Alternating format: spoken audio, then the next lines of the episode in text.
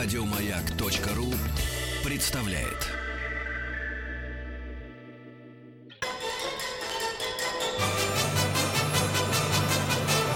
Сергей Стилавин и его друзья. Понедельник. Трудовой. Что ж, друзья мои, э, таким видится труд э, со стороны э, нашему звукорежиссеру Владику. Это Вот, советские таким- композиторы. Таким помпезным. С уважением. Да, да, да. А вот на, на свою вахту сегодня заступает Галина Викторовна Якшева. Галина Викторовна, доброе утро. Доброе утро. Галина Викторовна, доктор и филологических наук, профессор Государственного института русского языка имени Пушкина и профессор Высшего театрального училища имени Щепкина. Галина Викторовна, по традиции не могу не спросить, как провели праздники, Новый год, с чем встречали. Вот сегодня была статистика о том, что россияне в большинстве своем ели суши. Если вы говорите, да, если вы говорите о еде, то э, Без роллов. мне, наверное, мне и моей дочери очень повезло. Э, мой зять, э, имея множество самых разнообразных достоинств, заменя- занимая весьма высокий пост в одной из э, серьезных фирм, он заместитель генерального директора, он при этом прекрасно готовит и любит готовить. Поэтому Новый год мы встречали э, в домашнем кругу и, э, можно сказать, со всеми необходимыми аксессуарами, в том Ну вот числе ваш и, любимый. да, в том числе и кулинарного характера. Так я Да. витиевато дала понять, что хорошо мы встретили Хорошо. Новый год. Тим, Да. и дай вам Бог такого зятя. А, Вот вышли на по-моему, у меня не Элегантно. получится. Ничего, у вас все получится. Вы, да, я шучу, Галина Викторовна. Нет, ну я догадываюсь, что там дочка растет. Ну, Но у Ну, меня и про- дочь, и сын. Нет, ну раз есть дочь, значит есть Ну, надежда. Зятя, конечно, не сыну. Это тоже... Я просто... Я так привык э, думать иначе. Потому что да, есть да. Свекровь и свекр, но теща... Пока и рано, Тим. Что-то, кто-то Ну еще. ничего, ничего, ничего. Галина Викторовна, чему посвятим нашу первую встречу в новом году? Э, Вы знаете, я ее назвала, эту встречу, э, таким образом. И снова о свободе слова. Но не подумайте в данном случае о том, что я хочу выступать с позиции правозащитников. э, Мы уж о крамоле подумали Да, какой-то. э, ну, конечно. Э, Богомерзко. Правозащитников такого идеоло- идеолога политического характера. Я сейчас хочу поговорить о свободе слова э, в каком ключе и в каком аспекте. Дело в том, что незадолго до Нового года я слышала по радио России очень интересную передачу, в которой главной собеседницей была приглашенная э, дама, доктор филологических наук, по-моему, даже директор э, Института русского языка, но не учебного, где работаю я, а академического имени Виноградова, потому что есть Государственный институт русского языка имени Пушкина, где я работаю, это учебный институт, хотя и научная работа там ведется, а есть работа академического института, который ведет главным образом и в первую очередь эм, работу научную. И когда, если вы помните, в прошлый раз вы говорили, а кто имеет право диктовать нам те или иные правила, Да, мы все да, носители решает, языка, да. это наше, да, а судьи кто за древностью лет и так далее, и так далее. Так вот, я с большим интересом слушала очень содержательное, серьезное выступление э, этой женщины, ученой, и даже, если меня не изменяет память, директора, ну, в любом случае, от- относящегося к э, руководству вот этим академическим институтом русского языка имени Виноградова, который и утверждает те или иные эм, словари, э, те или иные м, э, Нормы. филологи- да, нормы. Э, Раз словари, то, следовательно, и нормы. Вы тут правильно подсказали, все так. И у меня вызвал резкий протест, внутренний, внутренний, но сейчас я Сейчас пытаюсь его озвучить. Да. потому что я, я весь цикл новогодних праздников э, несла в глубине своей души вот желание все-таки на эту тему высказаться, тем более, что эта мысль близка и вашей. Кто вообще имеет право диктовать вот те или иные нормы и прочее, прочее и так далее. А что именно вызвало у меня протест и несогласие и желание полемизировать? Угу. Это неоднократно повторяемая э, вот э, этой приглашенной ученой дамой слова о том, что мы только наблюдаем, мы не вмешиваемся в процесс. Язык – это живой организм, он развивается и пусть развивается своим путем и так далее, и так далее. То, что язык – живой организм – кто бы спорил. Но возникает вопрос, означает ли это, что ученые, филологи, профессиональные, ну, вы знаете, филолог, любящий слово, филологос, да. любящий слово, всю жизнь посвятивший служению слову, должна, должны заниматься только, как неоднократно было повторено, мы только наблюдаем, мы не вмешиваемся. Это типа астрономов. Да. Э, но, ну, знаете, я бы сказала, что даже в космос мы все-таки сейчас стали вмешиваться, так, к слову, апропо. Мусорок да. туда подкидываем, по крайней мере. Это, это точно Мусорок. проверка на прочность своего рода. Да. А, но а, я к чему А веду? кто ж тогда правила вот, вот. диктует? Это неоднократно эм, утверждалось. И э, это вызвало у меня протест, может быть, от того, что у меня родилась масса ассоциаций, уже связанных не только с, со словом. Я помню самое начало перестройки. Я помню только там, я не помню, то есть я помню, только я не помню. Я помню, что это был примерно там 87-й, 88-й год. Я еще, может быть, 89-й. Э, но еще до распада СССР. Перестройка. Еще шла еще перестройка. Вера не ушла. Еще шла перестройка. И помню, что к нам в энциклопедию, где я тогда, э, когда, э, тогда работала, э, пришел Данилов Данильян. Наверняка вы такого да, товарища да, знаете, Виктор Ивановича, который выступил очень красиво, красноречиво, масса аплодисментов, отзвука всей нашей несколько, как бы сказать, несколько смысл аудитории аудитории из нескольких сотен человек. Э, он так всем понравился, что его потом пригласили еще раз. Ну, второй раз он как-то выступил бледно, но мне его выступление активно не понравилось. Не потому, что оно было э, плохо изложено, э, не, не потому, что оно было недостаточно ярко и выразительно подано. В плане ораторства он был молодец, потому что все было ясно, четко, понятно, выразительно, впечатляюще. Все необходимые интонации и так далее, и так далее. Но основная мысль Данилова Данильяна так. была примерно такая же, что не надо ничего планировать. Он экономист, и он выступал уже не с позиции хранителя или не хранителя слова, а с позиции э, развивателя или не развивателя экономических хозяйственных процессов. Так он говорил о том, что сам рынок все расставит сам на свои места. Uh-huh. Все, ничего, не надо вмешиваться. Планирование, зачем это? Это выдумка выдумка там э, советская и так далее, и так далее. Uh-huh. Помимо того, что я знала, что это отнюдь не выдумка советская, э, поскольку со времен э, своей, ну, не юности, но молодости, э, после первой же защиты кандидатской диссертации я увлеклась японской литературой, японской культурой, японской историей, ну, изучала, мне не хватает совести сказать, что изучила, изучала японский язык, у меня даже есть там э, какое-то свидетельство об, э, о том, что я там могу быть переводчиком, хотя я уже все реально подзабыла, но я веду к чему? И я прекрасно знала, что в, Испо... в, Исп... в Японии как раз существует планирование, но там оно успешно, потому что это реальное планирование, а не а не так, как потом мне рассказывали, что сидят у нас в госпланах какие-то барышни и чуть ли не от фонаря пишут какие-то цифры.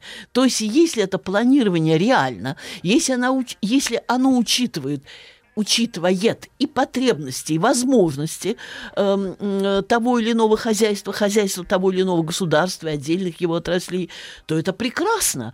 И э, э, мысль о том, что все должно развиваться стихийно, что нельзя вмешиваться в этот процесс, процесс, угу. и все расставит все будет расставлено по своим местам. Ну, есть такая это... формулировка, Галина, невидимая рука рынка, да? Да, да, да, да, вот да невидимая все. рука рынка. К сожалению, э, рука этих воров была нам слишком хорошо видима. Тим, да. вот в Америке, я их чувствую. В Америке да. есть планирование? А, официально нет, а фактически да, потому что правительство влияет на экономику. Потому что, ну, есть, например, санкции. И кто, есть это, кто госзаказы. занимается санкциями? Правительство. И это мешает свободной руке рынка работать. Ну и Это правда. гипс на вашей руке. Ну, типа того. Поэтому в прямом смысле нет, не планируют как при коммунизме, но все равно влияют очень Так, сильно. Галина Викторовна, возвращаясь, так сказать, в, Да. филологические пенаты, как говорится, а Сейчас. э, как же, э, как же вот они отрекаются-то там от своего... Сейчас я к языку Да. перейду. Да. Просто э, поскольку здесь я не случайно вспомнила э, Данилу Данильяна и вот эту невидимую руку рынка, потому что в основе вот этой идеи стихийного развития того или той или иной формы нашего бытия лежит Простите меня за резкость невежества. Потому что если эм, люди хоть сколько-нибудь знакомы с историей философии, э, с историей человеческой мысли, извините по поводу того, что сейчас сказал Тим. Ну да, у вас нет планирования, э, как это, э, эм, как это было в СССР, потому что нет тоталитарного государства. Но это, То есть э, единого планирования для всех Ну, отраслей механизм производства, Да. это частное, а не правительственное. Правильно, но а те- все равно, да. Но те, кто э, занимается хозяйством, я никогда не поверю, чтобы они э, шли вслед за вот велением сердца, интуицией. А, Наверняка. Точно нет. наверня- Есть, а, как сказать, очень сильный госконтроль над едой, над лекарствами, государственные стандарты, все это есть. Ну И и, любая- большой, большой госзаказ, в конце концов. И да. любая ну, военный. в военном смысле, да. И а любая промышленная корпорация, я наверняка, э, я наверняка уверена, Вер-Вер, я уверена, что она прежде продумает с помощью хороших умов, стоит ли заниматься этим производством или не стоит, стоит ли переносить разработку того или иного месторождения в это место или перенести ее в другое. Я уверена, что все это делается не следуя невидимой, невидимой э, руке рынка, а следуя э, определенным знаниям и пониманиям. Смотрите, но, но скажем, основа. э, да. маленькая ремарка, не с кондачка. Не с кондачка. Согласна. Коротко и Хорошее ясно. словечко, да? Коротко и ясно. Люди не, не- Еще- не глупые придумали это слово. Э, Друзья, я начну ссылаться на авторитет древних греков, а потом э, органично перейду э, к языку э, и дойду до наших дней. Так вот, сошлюсь на авторитет Анаксагора. Это 6-5 века до новой эры, за которым последует э, Аристотель и при- и многие положения, то есть основное даже положение, которое выдвинул Анаксагор, использует и в своей поэтике, и в своей риторике, то, что относится уже непосредственно к слову. Так вот, Анаксагор, я думаю, что он был тысячу раз прав, по крайней мере, никто его не опроверг, и даже определение человека как homo sapiens, человека разумного, подтверждает, что Анаксагор был прав, уверяя еще э, в шестом начале пятого века до новой эры, что э, разум, ум, нус, нус это мироустрояющий принцип, что именно разум, ну, по-древнегречески, по-древнегречески или просто по-гречески, это нус, нус, ум, что это есть некий принцип жизнеустроения вообще во всем. Поэтому и человек разумный, что он движется не вслед за инстинктами, не вслед за интуитивными, я не знаю, или мистическими видениями, а то, что он следует велениям разума, нусу, как жизнеустрояющему, общему, универсальному принципу жизнеустроения, это было сказано давно и было сказано правильно. Поэтому э, я, ну, м, я тут процитирую немодного Маркса, который говорил о том, что эм, э, самый ленивый и самый плохой архитектор эм, отличается от самой трудолюбивой и самой опытной пчелы тем, что он вначале в голове выстраивает то, что он собирается сделать. То есть ум присутствует, может быть, в ослабленном варианте, но он присутствует всегда у человека, который так или иначе, даже когда он идет на рынок. Ну, другое дело, что я иду на рынок, вдруг я что-то увидела, что мне понравилось, никто не говорит, так сказать, нюансы, коррекции допустимы. Но то, что изначально в нашей жизни присутствует некое руководство э, разумное, это, по-моему, опровергать э, бессмысленно. А если обратиться к фактам истории развития языка, мы увидим, как на всех этапах обязательно присутствовали те, кто ничуть не подавляя насильственно живое движение живого организма, языкового развития, то есть не с помощью каких-то жестких запретов, там, э, хотя у нас есть запреты, нельзя употреблять как это, матерное выражение. Богатый сочный русский мат. Э, Эти запреты берегут наш мат. Берегут, берегут, берегут наш мат. Ну, конечно. Но, к слову говоря, Это я, береги. Да, я не могу сейчас, сейчас уверять, что я всегда и во всем э, согласна с нашим высоким правительством, но мне очень понравились, по крайней мере, то, что я услышала по радио, э, слова нашего Владимира Владимировича Путина на этот счет по поводу мата. Он говорил о том, что да, мат – это часть э, речи и часть нашей культуры, мы не можем запретить, но мы прекрасно знаем, что у нашего тела есть разные части, и, наше, и у нашего организма бывает разное отправление. И, и, и мы все это осознаем, мы от этого не отказываемся, но это не значит, что мы это демонстрируем к месту и не к месту. Хотя бывают ситуации, когда мы должны и э, в медицинских целях определенные отправления нашего организма продемонстрировать. То есть надо иметь определенный такт. Ну, кстати, опять-таки руководствующийся умом. Итак, значит, эм, я упомянула Анаксагора. Могу сказать, что уже Аристотель в своей поэтике, ну, среди тех, кто разрабатывал и поэтику, и главное, в данном случае, главное, риторику, потому что риторика – это есть обращение к устной речи. Другое дело, что риторика в узком смысле этого слова – это обязательно речь оратора. Но, но, если экстраполировать, перенести законы специальной ораторской речи на наше повседневное общение, а согласитесь, что у нас эм, все больше и больше сближается манера общения трибунного оратора э, с публикой и манера общения такого же трибунного оратора вот, э, в какой-то обиходной ситуации с обычными людьми. То есть э, такая резкая разница, она снимается повышением общей культуры, с развитием там всяких средств массовой информации, в том числе электронных. Э, я, кстати, заметила, это было несколько лет назад, год четыре. Я как-то ехала в автобусе и обратила внимание на очень правильную речь мальчишки. Mm. Лет, ну, четырех-пяти. Вы, Галина Викторовна, в корень э, смотрите, потому что буквально сегодня пришла новость, что я сейчас не помню в каком городе, uh-huh. в российском городе, пятилетний мальчик пожаловался в Следственный комитет на то, что его родители пьют. В следственный. Mm-hmm. Галина Викторовна, Очень это надо, это надо, во-первых, найти номер телефона, во-вторых, четко изложить проблему и добиться, добиться того, чтобы она начала решаться. Продолжим после новостей. Сергей Стилавин и его друзья. Понедельник. Трудовой. Друзья мои, так, сегодня понедельник, он, да, действительно трудовой. Галина Викторовна Якушева, доктор филологических наук с нами.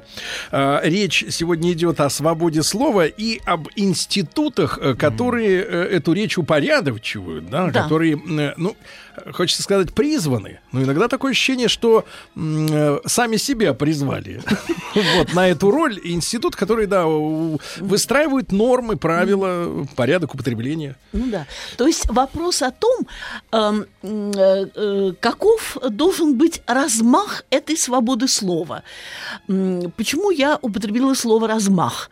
Кант говорил о свободе, это известно, говорил о свободе каждого человека, которая, однако, не должна мешать мешать свободе другого. Я вспоминаю еще э, э, слова, которые, ну, в мое время приписываю, в мое далекое советское время приписывали Энгельсу. Не знаю, он это говорил или нет, что свобода – это осознанная необходимость. То есть, что свобода – это э, не есть э, ничем не контролируемый э, э, такой бурный, хаотический поток, я думаю, с этим согласятся все. И мысль о том, что жизнь, э, рынок, словесный поток, сам собой все упорядочит. Э, эта мысль абсолютно неправильная. И я обратилась к некоторым историческим примерам, начиная вот с Аристотеля. Э, продолжу я это упоминанием о Цицероне, всем известном, который был не только великолепным оратором, но и теоретиком ораторского искусства, то есть правильной, убедительной, яркой речи. Ну, можно еще вспомнить Квинтилиана, но это менее известное лицо. И какие основные позиции предлагалось соблюдать человеку, который хочет, чтобы его понимали, чтобы не только его понимали, чтобы ему внимали понимали и чтобы как-то реагировали на его слова. Речь э, должна быть, э, речь должна быть ясной, э, словоупотребление уместным, э, и по возможности красивым и правильным. Правильное должно быть словоупотребление, ясное. Галина, но мы же с вами понимаем, что э, для разной аудитории нужно выбирать Правильно. разный Уместным, подход. Я же про вот позиция быть правильной, ясной, красивой и уместной. Ясно, что и для разной аудитории разный подход, и в разной ситуации разный подход. Э, ну, быстро завершая эту пробежку по этапам развития языков, далеко не все я вспомню, но какие-то основные э, вещи. Э, значит, мы видим, что уже античность э, была озабочена тем, чтобы какими-то определенными правилами, установками знаками, э, какими-то э, заградительными, я не знаю, как сказать, заградительными щитами уберечь, с, э, дать развиться правильному, красивому, Кстати, ясному. Вопрос, Галина Викторовна, вскользь. Да. А в Римской империи был институт Виноградова? Вот, потому что, Вы я знаете... так понимаю, большая часть проблем Римской империи состоялась, в конце концов, из-за того, что захваченные новые земли mm-hmm. поставляли все новых пришлых людей. Mm-hmm. У них появился свой упрощенный язык, угу. да, который был лишен э, сначала просто изюминки, а потом из этого языка исчезли и понятия, да, которые, так. в общем-то, были в основе Сергей. римского общества. И так, по большому счету, деградировала империя. Так, э, Сергей, я сейчас вас успокою. Э, дело в том, что э, Римская империя, которая, кстати, была империей не отнюдь не э, таких, ну, вандалонастроенных, вандалонастроенных субъектов, а людей достаточно серьезных, поэтому они и сумели, победив Древнюю Грецию, воспринять ее культуру, не уничтожить ее, ее, а наоборот, оперевшись на нее, ее развить. А конкретно э, эпиц... ну, не эпицентром, а апогеем развития Римской империи был Золотой век, так называемый императора Августа. Это Август Октавиан. Август Блаженный, это он, он по имени Октавиан дал сам себе такой титул, отсюда Август, Августейший, это уже стали титулы, титулами и других э, самодержцев. Итак, император Август, золотой его век, это первый век до новой эры, был, с одной стороны, веком, который можно назвать и тоталитарным, потому что э, Август Октавиан был достаточно жестким правителем, но, с другой стороны, это было время расцвета и водопровод, построенный еще рабами Рима, это все оттуда, но но в это же время был при дворе императора Августа, императора Августа кружок мецената, меценат с большой буквы. Это был, как вы поняли, богатый, Но. бескорыстный покровитель искусств.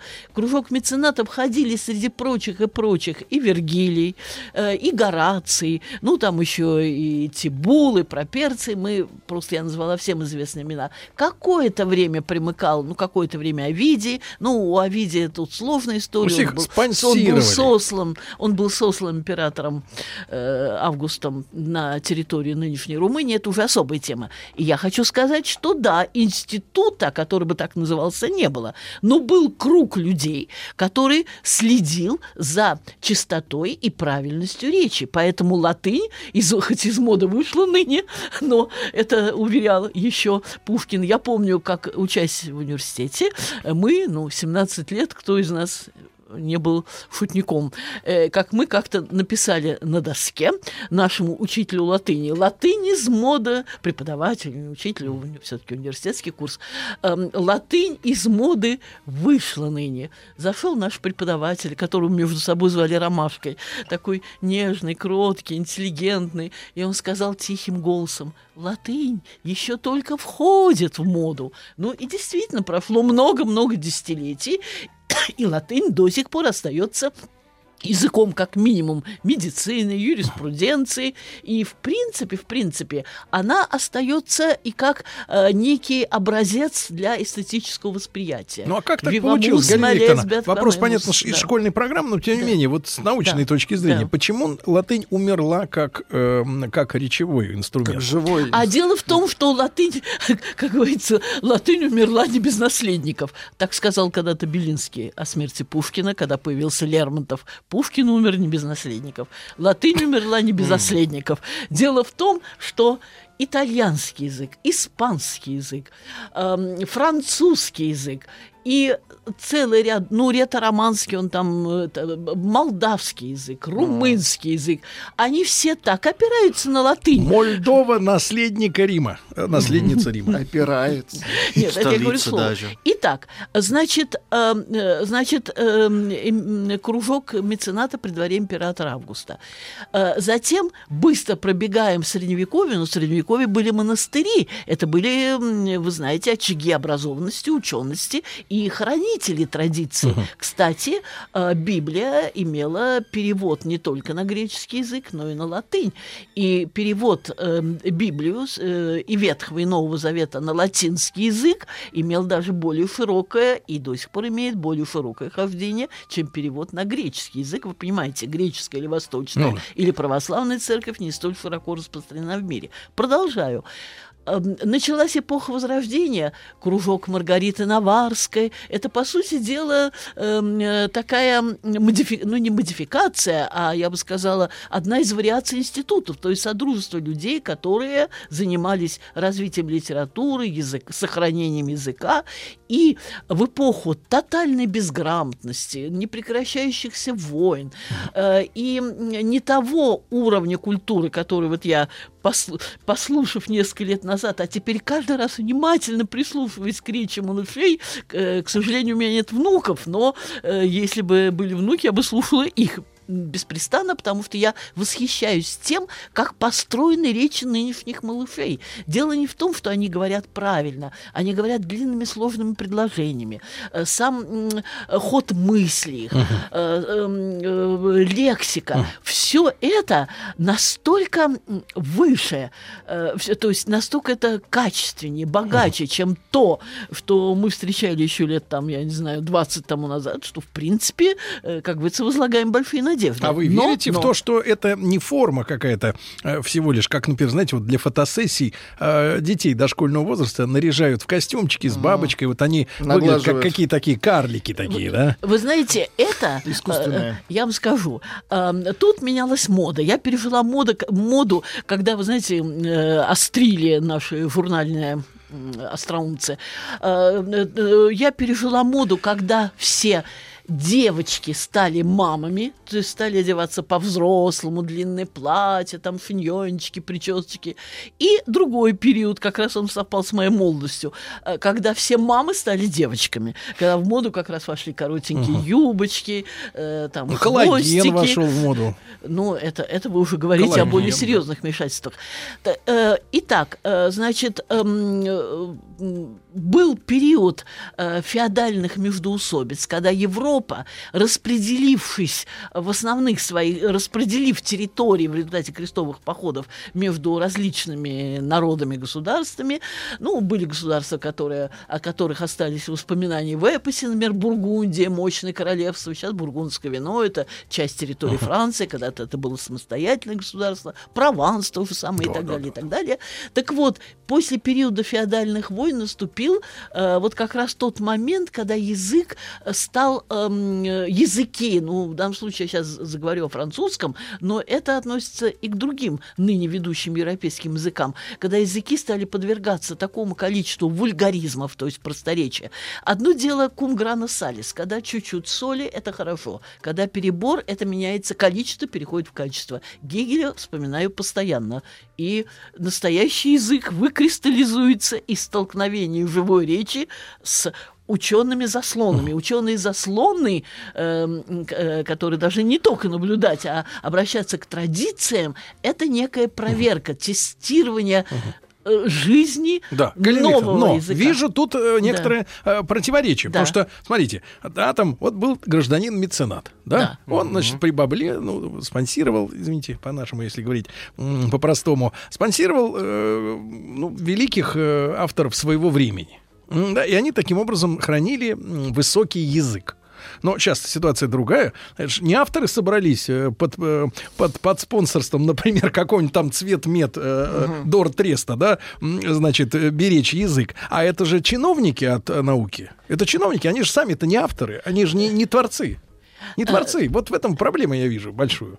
Э, так, Сергей, если, к примеру, вспомнить Квинтилиана, которого называют в числе эм, ведущих теоретиков э, римского периода, теоретиков риторики и так далее, прямо говорят, что он был человек э, ну, средних способностей, в, отле- в отличие от Цицерона, э, который блистал, ну, Опять-таки, Цицерон же не сочинял ни Энеид, э, ни Энеиды, как Вергилий, ни Буколи, ни цикла Буколики или Георгики, как тот же Вергилий, ни от Горация. Не-не, т- мы понимаем, он камней в рот засу- Он был- засунул, и давай он был- Нет, это Демосфен. Вы сейчас вспоминаете о древнегреческом Демосфене, он сейчас не играет. Э, Это, это уже плюском перфектум. Это 5-6 века до новой эры в Греции. Это, это другое. А сейчас я э, говорю о том, что среди теоретиков эм, э, э, языка были, ну, и Цицерон, который художественных произведений не писал, а Квинтилиан вообще его дают как пример человека, оставившего, оставившего более всего теоретических трудов, но менее всего проявлявших свою собственную творческую натуру. То есть то, что писатель играет огромную роль в сохранении языка, ну, сейчас я еще скажу, напомню вам, я когда-то об этом рассказывала даже у нас на маяке, э, приведу примеры, когда и не писатели способствовали сохранению правильного языка. Потому что, ну, начну с кружка Маргариты Наварской, она сама писала. Вы знаете, она написала Гептамирона в подражании Декамерону. Э, Потом э, были поэты интересные при ее э, дворе. Но позднее, скажем, в первой половине 17 века э, себя так называемый отель или салон маркиза Рамбуе. Может, вы вспомните, Да, о нем да, несколько раз Рамбуе. рассказывала.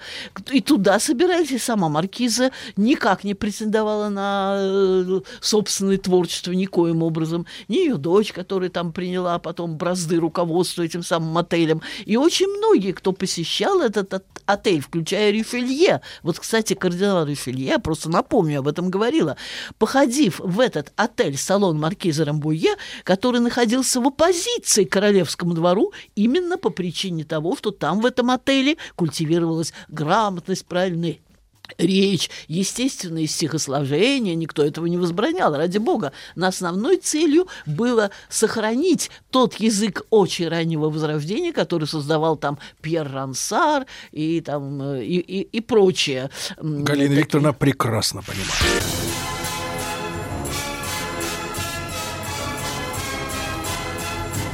Сергей Стилавин и его друзья. Понедельник. Трудовой. Друзья мои, начался Новый год. Сегодня начался старый новый русский год начался. Вот, Галина Викторовна, поздравляем также м, с Спасибо. этой датой. А, Не знаю, как она относится к перемене дат, вот случившейся в 18 Спокойно. 18 спокойно, да. есть более А мы вот с Владиком очень проблемы. экзальтированно, так сказать, к этому относимся до сих пор, да. А, Галина Викторовна Якшева, доктор филологических наук, профессор Государственного института русского языка имени Пушкина и профессор Высшего театрального училища имени Щепкина. Галина Викторовна, но не, не, не нужно ли... Вот я вашу мысль понимаю, что во всей эпохе, да, э, важные, особенно, как говорится, э, э, в темные э, какие-то, Ну, да. Поворотные, Поворотные э, эпохи, да. эпохи истории, Были да. группы товарищей или господ, которые брали на себя, добровольно брали на себя, да, миссию э, сохранения языка, э, вычленения из него прекрасного и удаления, соответственно, мусора, да, как-то вот, ну, чтобы вульгаризмы, они Да. не проникали в высшие сферы литературы.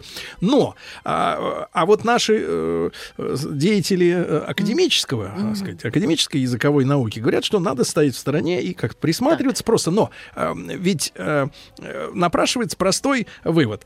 Как люди знакомятся с высоким языком? Некоторые фантазируют себе, э, что это происходит, например, в средствах массовой информации, да? Но это заблуждение, мне кажется. С высоким языком люди встречаются в литературе. А, не, не поработать ли как раз вот с авторами, с литераторами, а, вот этим академическим ученым высоким, да, с авторами, которые сегодня создают наше, э, нашу русскую, российскую новую литературу, э, просто как-то перетереть с ними на тему использ- использования тех или иных выражений, вообще красоты языка. Не, не, не установить ли нам, например, не то чтобы цензуру, но, например, эм, выделение в помощь э, редакторскому коллективу, который готовит к печати ту или иную книгу, некоего художественного редактора, который помог бы автору, например, наделенному большим, большим количеством идей, все-таки облечь это в форму еще и м, красивую с точки зрения слова. Да? А, Потому что эти, эти э, в тонких обложках или в толстых издающиеся сегодня книги, ну, мне, например, не доставляют эстетического удовольствия от самого чтения. Меня захватывают идеи, которые там выхват, э, высказываются. Но с точки зрения языка это либо примитивно, либо косноязычно. Ну, в общем, не образец, так скажем. А, так, э, Сергей, на это я отвечу названием когда-то очень известного богословского труда XI века, труда, который написал Пьер Абеляр. Да и нет. Вот когда я вас слушаю, выслушала только сейчас.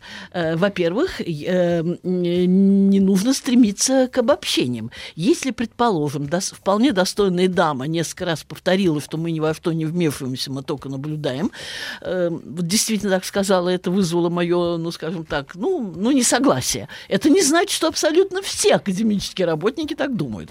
И доказательством того, что не все так думают, э, является не только история там и всех тех реформ, которые проходили в нашем, э, в нашей стране относительно русского языка. Я уже не буду вам вспоминать о реформе, реформе XVIII века. Я должна сказать, что в XVIII веке была реформа Петра I и три реформы. Э, Российской академии наук, ну, какие-то изымались там буквы, звуки, менялись там настрочные знаки, знаки силы. Не буду вам все это пересказывать. Так что, во-первых, не будем обобщать. Во-вторых, я никак не могу согласиться с вашим посылом, что давайте поработаем э, с Перетрем. создателем литературы. Создателем литературы. Вызовем их на ковер. Да, вызовем их на ковер и объясним им, что они должны писать э, обязательно высоким стилем. Поясняю, что действительно во времена Аристотеля э, высокий стиль, ну, средний он подразумевается, и низкий стиль подразумевали э, э, некое различие в употреблении той или иной лексики, тех или иных оборотов, там, э, я не знаю, неологизм, просторечие и прочее, прочее, прочее, либо в трагедиях, это был высокий стиль, в водах, в трагедиях, в эпосе, либо низкий стиль, это комедии, басни и так далее. Мы уже давно от этого классицистской установки отошли.